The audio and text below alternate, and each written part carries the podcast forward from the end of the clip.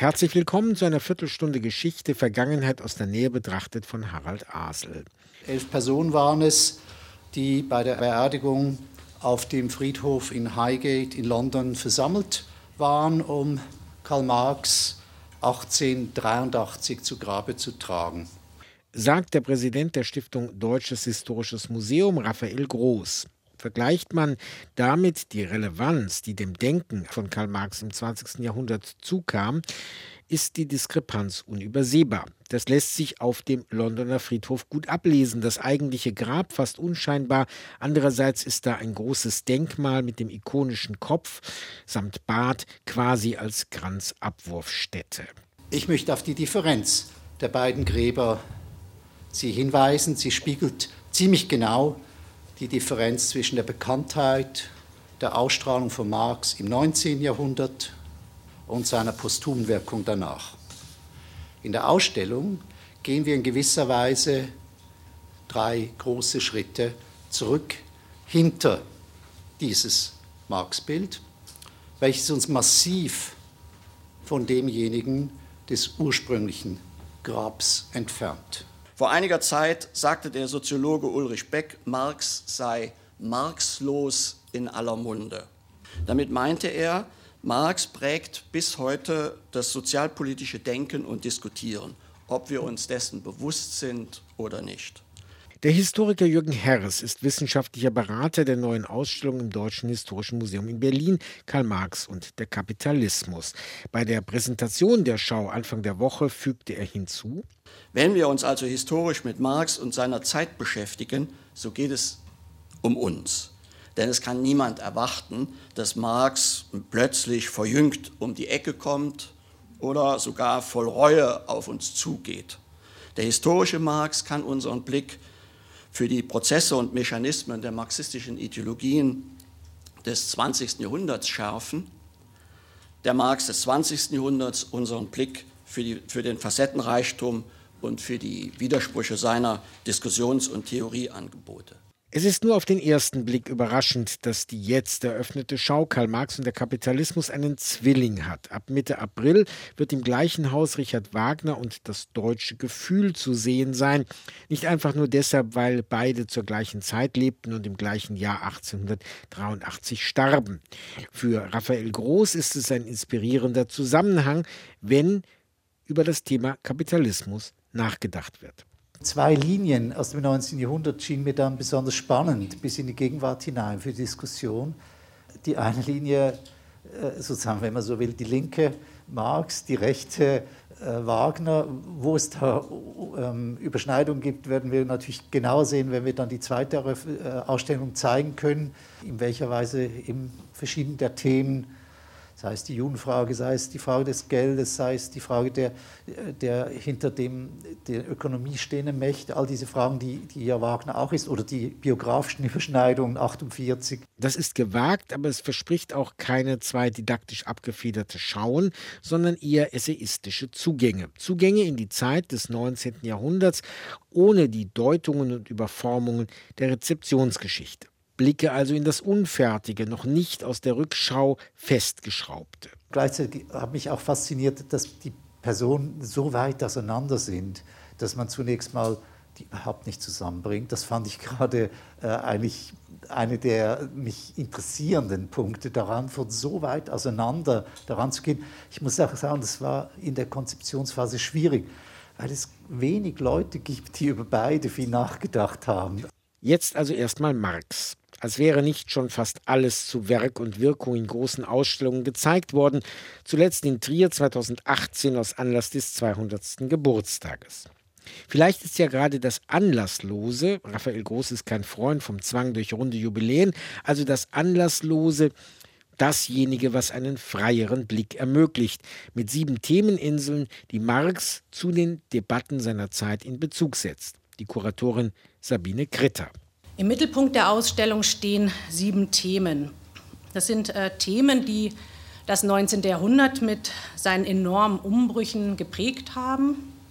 Es sind Themen, die für Marx im Kapitalismus zusammenflossen und die er zusammendachte und die er verstehbar und dadurch auch veränderbar machen wollte. Religions- und Gesellschaftskritik, Judenemanzipation und Antisemitismus, Revolution und Gewalt, neue Technologien, Natur und Ökologie, Ökonomie und Krise sowie Kämpfe und Bewegungen. Es sind Themen, anhand derer deutlich wird, dass Marx facettenreicher und auch widersprüchlicher war als das, was in den Marxismen des 20. Jahrhunderts oft aus ihm gemacht wurde. Raphael Groß ergänzt, die Schwierigkeit, den Marx des 19. Jahrhunderts zu historisieren, das heißt, ihn so wahrzunehmen, dass der historische Abstand zur Quelle neuer Erkenntnisse und Erfahrungen auch in Bezug auf die Gegenwart wird, hat etwas zu tun mit der eigentümlichen Schwierigkeit, die wir haben, wenn wir den Begriff Kapitalismus zu historisieren versuchen. Wir haben alle eine bestimmte Vorstellung davon, was Kapitalismus ist, auch hier im Raum. Nur eben nicht dieselbe. Zwar gibt es keinen fest konzipierten Rundgang durch die Inseln, die im ersten Obergeschoss des Paibaus einander gegenseitig doch recht arg auf die Pelle rücken, aber ein wenig hilft als Reiseführer die Chronologie.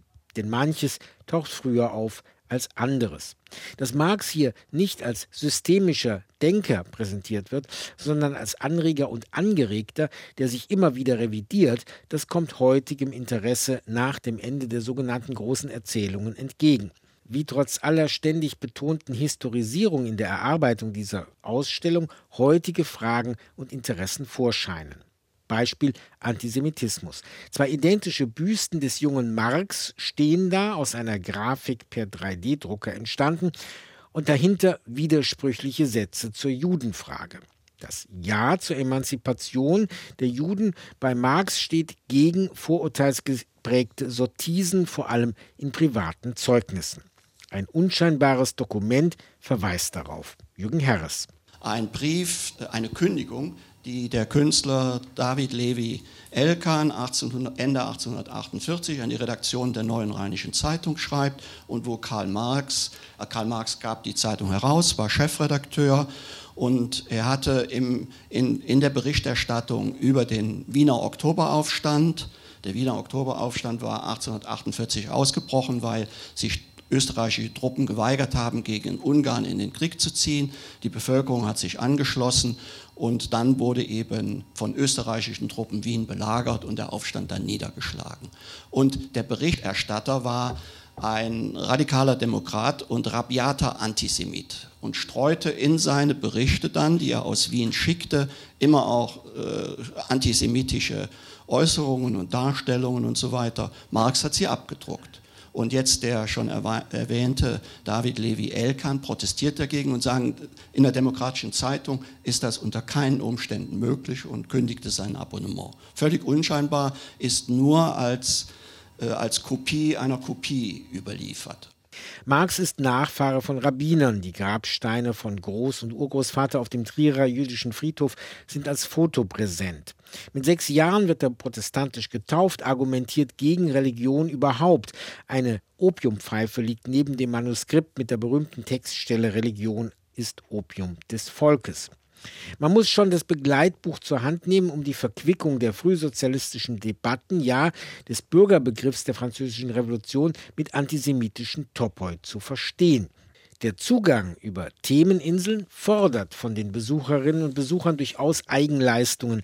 Einerseits geht es dadurch niederschwellig assoziativ zu, andererseits gibt es viele Bezüge zur Ereignisgeschichte des 19. Jahrhunderts, die vielleicht nicht allen präsent sind. Und zusätzlich entwickeln sich die Begriffe, mit denen wir heute auf diese Zeit schauen, ja erst. Da lässt sich dann auch für diejenigen, die meinen, viel von Marx zu wissen, Neues entdecken. Auch und gerade in der bei Museumsmenschen nicht immer geliebten sogenannten Flachware, also den schriftlichen Zeugnissen. Etwa, wenn es um die Gründungsgeschichte der ersten Internationalen geht. Sabine Gritter. Wir präsentieren hier ein Protokollbuch. Der Internationale, in dem zu sehen ist, wie regelmäßig Marx im Generalrat unter anderem mit englischen Gewerkschaftsvertretern in Austausch stand und wie stark in dieser Zeit Marx auf die Gewerkschaften und nicht auf Parteien setzte, wird auch in einem Interview mit Marx deutlich, dass äh, ebenso wie das Protokollbuch einen äh, gewerkschaftlicheren und auch sozialdemokratischeren Marx zeigt, als den Marx des kommunistischen Manifests, den wir beim Thema Revolution und Gewalt thematisieren. Und Jürgen Herres ergänzt, er war bis vergangenes Jahr Mitarbeiter der Berlin-Brandenburgischen Akademie der Wissenschaften im Vorhaben Marx Engels Gesamtausgabe. Marx war 1864 Mitbegründer dieses relativ lockeren Netzwerks verschiedener europäischer Arbeiter- und Reformgruppen. Jahrelang nahm Marx dienstagsabends an den Beratungen des Generalrats teil, also des Gremiums, das von London aus dieses Netzwerk koordinierte.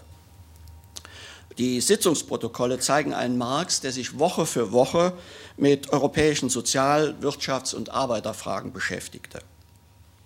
Dieser Marx ist in Deutschland weitgehend unbekannt. Es sind vier handschriftliche Protokollbücher äh, überliefert und davon finden Sie ja, wie Frau Kritter ja schon sagte, eins in der Ausstellung.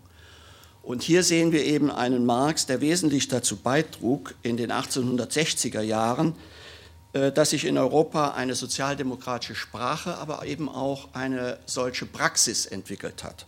Auch die Begriffe verändern sich in diesen Jahrzehnten massiv, etwa der Begriff der Partei.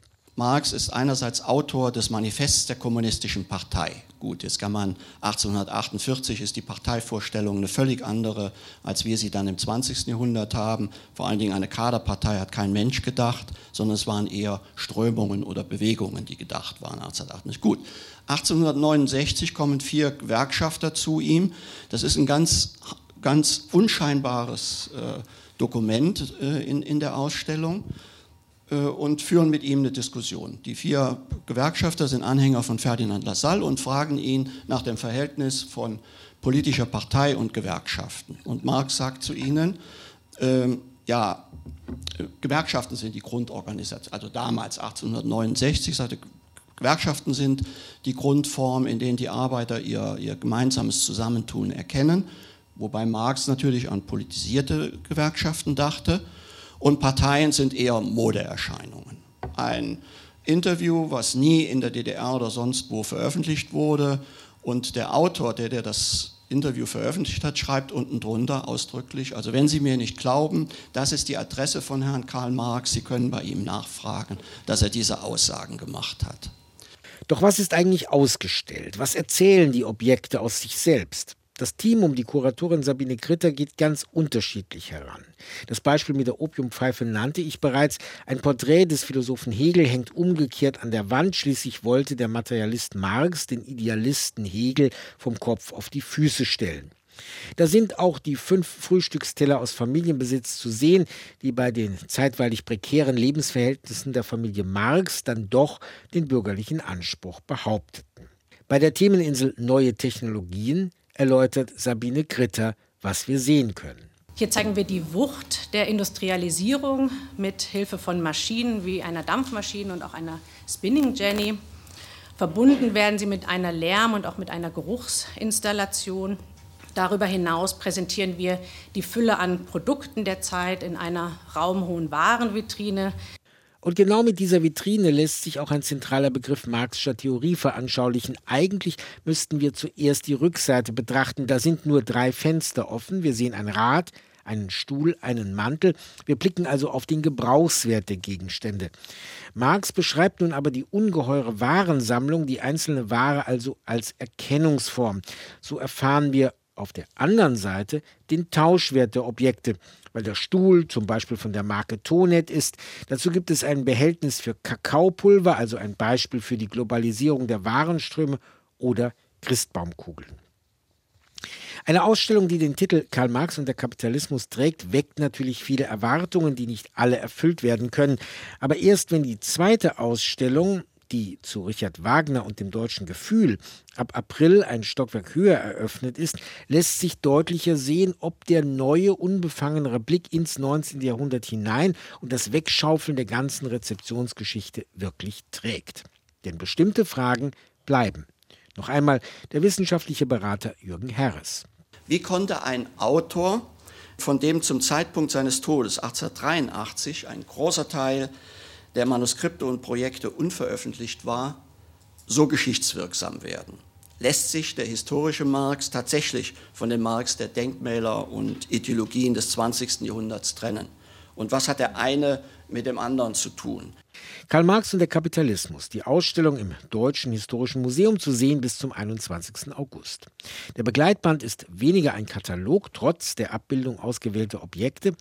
In den Essays wird das produktiv Widersprüchliche des Marxischen Denkens weiter ausgeführt. Der Soziologe Dirk Becker formuliert zum Beispiel pointiert, eigentlich hat sich Karl Marx nur in einem Punkt geirrt, er hat die Theorie der modernen Wirtschaft mit einer Theorie der modernen Gesellschaft verwechselt. Er hielt den Teil, den Kapitalismus, für das Ganze, die Gesellschaft. Ob es das Einzige ist, worüber sich Marx geirrt hat, darüber lässt sich anhand dieser Ausstellung sicherlich gut streiten. Das war Vergangenheit aus der Nähe betrachtet. Danke fürs Zuhören, sagt Harald Asel. Inforadio Geschichte